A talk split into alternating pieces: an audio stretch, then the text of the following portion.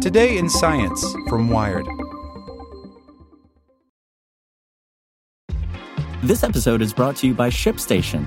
You know, some things take a lot of work, like sending little robots to far-off distant planets. And just as that's challenging, so too is running a successful e-commerce business, especially when there's so much to do. So I want to introduce you all to ShipStation. Now, I love using ShipStation because of its easy-to-use dashboard, which makes managing orders and printing labels a breeze and super smooth. Oh, and the customer service is just out of this world. It's exactly what you need to help grow your business. Sign up for your free 60-day trial at ShipStation.com/technews. That's ShipStation.com/technews. As a longtime foreign correspondent, I've worked in lots of places, but nowhere as important to the world as China. I'm Jane Perlez, former Beijing bureau chief for The New York Times. Join me on my new podcast, Face Off, U.S. versus China, where I'll take you behind the scenes in the tumultuous U.S.-China relationship. Find Face Off wherever you get your podcasts. Today in Science from Wired. The grid isn't ready for the renewable revolution. The massive deployment of wind and solar will turn you, the humble homeowner, into a critical actor in the operation of the U.S. power grid. By Matt Simon. You can almost hear the electrical grid creaking and groaning under the weight of the future, as two forces converge to push it, often literally, to its breaking point. One force is climate change, which can exacerbate disasters that take down parts of the grid, as Hurricane Ida did this summer, knocking New Orleans offline just as a heat wave settled in. Or extreme weather can suddenly spike the demand for energy just when the grid is least able to provide it, like during last winter's Texas freeze and subsequent power system failure. The other force, ironically enough, is the massive deployment of renewable power, the best way to fight climate change and avoid these kinds of disasters. But this will demand a fundamental rethinking of how the grid operates. Gas and coal power plants generate continuous power by burning fuel, and how much they burn can be modulated based on the demand for electricity.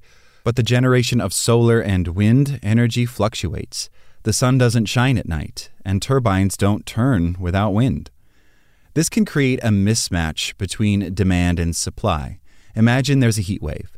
You get home from work at 6 p.m. and your house is sweltering, so you crank up the AC. The problem is that everyone else is doing that too. This is the time of day when people use the most energy, when they return home from work and start cooling their houses, cooking, and running clothes washers and dryers. Yet by 6 p.m., the sun is going down, and solar panels aren't producing much power, and the wind can stop blowing at any time, leaving a deficit between demand and generation. Utilities' ability to load giant batteries up with solar power in the morning and store it for when customers need more energy is currently still quite limited. This puts tremendous stress on the grid, which has to exist in constant balance. Utilities have sophisticated systems of predicting when demand will go up and down. So on most days, this isn't a problem. They can buy extra power from neighboring utilities if need be. Or they can strike that balance by burning more fossil fuel, but that, of course, spews more carbon. But if there's an unexpected spike in demand and a utility doesn't have the requisite power, it has to restore balance by cutting demand with blackouts. As renewable sources take over the energy mix, utilities won't be able to quickly spin up more supply by burning fossil fuels. So a future grid that runs on an often intermittent supply of energy from renewables will need to be far more flexible to compensate. University of Southern California environmental engineer Kelly Sanders, who studies how the grid is evolving, is researching a strategy called pre-cooling, in which home users would turn up the AC earlier in the day when the grid is buzzing with clean solar energy. Basically, they shift peak demand away from the return-to-home rush. You can get a lot of electricity customers to use electricity much more when the sun is out, and then decrease that usage when the sun goes down. So better aligning our behavior with the availability of wind and solar, says Sanders. The same principle would apply to heating. In some colder areas of the U.S., demand during the winter spikes at 6 or 7 in the morning, when people are waking up in freezing houses. Here, people could start to preheat their homes at 4 a.m. Sanders envisions that local officials might also tweak the operation of critical infrastructure to coincide with the availability of renewable energy. Maybe a region would time the treatment of its drinking water to when there's a lot of solar power available. While before, home users were just consumers of electricity, this would make them more active participants in maintaining the grid. No pressure. There's this idea in the power systems community that consumers themselves can be a good grid asset, says Sanders. Sanders is trying to figure out how feasible this behavioral shift would be for a given resident. For instance, a well-insulated house will better hold on to the cool or warm air throughout the day, but it also depends on the size of the home and whether it's multi-level. If you live in a big, drafty house and you pre-cool only to find it's warmed up again by the time you get home, that's wasted energy and money. Location makes a big difference in heating and cooling needs as well. A home on the coast may cool around the same time each day when the fog drifts in, while a home in a desert may get reliably baked for as long as the sun is up. And sunset doesn't necessarily mean big drops in temperature everywhere. Thanks to the heat island effect, urban areas can be 20 degrees Fahrenheit hotter than surrounding rural areas because all that concrete absorbs the sun's energy and slowly releases it at night. So Sanders is hoping to build a model to determine how much a given neighborhood will warm as the climate changes, based on projections about future temperatures, to estimate how much more energy people will need to stay cool. That's really important for managing the grid, says Sanders, trying to understand how much new generation we might need to accommodate those increases in cooling.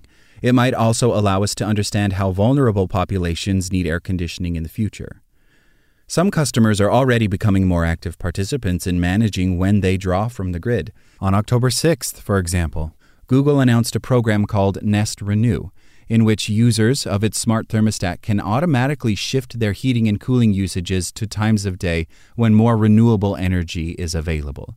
Doing so earns them credits that they can have Google direct as funding to nonprofits like Grid Alternatives, which focuses on bringing solar power to low-income communities. Nest Renew is putting up $2 million for the program's first year. The idea in a future grid is to better distribute small changes in energy use across a utility's territory, better spreading out demand throughout the day.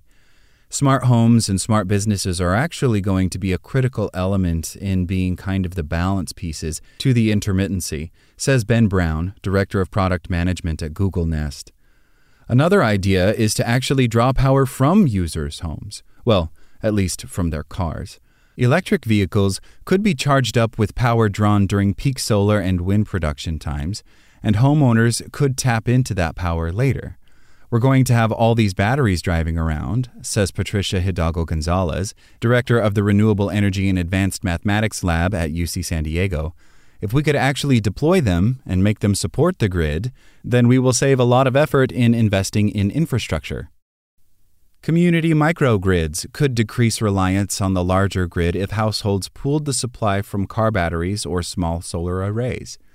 We could mitigate a lot of the need for power, and we could share among our neighbors, says Hidalgo-González. If our neighbor has PV panels next door, then we could get electricity from them instead of having to draw from the main grid when we're in a congestion scenario, meaning high demand. A big home storage battery could also keep power on during a blackout. These remain expensive, but are certainly getting cheaper. For example, Tesla's Powerwall will currently set you back $10,500, in addition to the solar panels you'd need to charge it up. Yet, while a move to electric cars might give every home an emergency battery, it'll have another consequence. If you move to electrify, say, transportation, that's going to really increase our demand for electricity, says Carl Imhoff, who manages the grid program at the Pacific Northwest National Laboratory. And we might need to find a way to share generation capacity. In an ideal world, the problem of intermittent renewables and the need to share power across geographic regions would be solved by creating a single national grid, so that when the afternoon sun shines on solar panels in the Southwest, excess energy can be shuttled to the East Coast, just as it is hitting evening peak demand. And when the West Coast hits its own evening peak, it could draw wind power from the Midwest. But in fact, the U.S. grid is split into three regions: the Western Interconnection, the Eastern Interconnection, and Texas's own smaller independent grid. These segments can exchange a little bit of power across their borders, but they can't send lots of energy long distances. They're pretty much islands unto themselves, says Imhoff. And that means they can't help each other out during weather-related emergencies. Last winter, during Texas's freeze, state energy operators couldn't import power from either of the larger interconnections. Connecting these regions is a time-consuming and costly proposition. It will require running high-voltage lines through multiple states, each with their own regulations. Some legislators might be loath to approve lines that don't actually feed power to their state. While power experts think a unified grid is ultimately the solution in the short term, user-driven technologies like pre-cooling and smart thermostats can help make power demand more flexible at the local level, a step towards a grid that's both cleaner and more stable. The big coin of the realm that we're looking at is the notion of adding more flexibility to the grid, says Imhoff. You need more flexibility to handle some of that renewable variation. That same flexibility enables us to make the grid more resilient to outages and attacks and weather extremes as well. Like what you learned? Subscribe everywhere you listen to podcasts and get more science news at wired.com/science. Want to learn how you can make smarter decisions with your money? Well, I've got the podcast for you. I'm Sean Piles, and I host NerdWallet's Smart Money Podcast. Our show features our team of nerds, personal finance experts in credit cards, banking, investing, and more. And they'll help you make the most of your money while cutting through the clutter and misinformation in today's world of personal finance. You'll get clarity on strategies to help you build your wealth, invest wisely, shop for financial products, and plan for major life events. Listen to NerdWallet's Smart Money Podcast wherever you get your podcasts.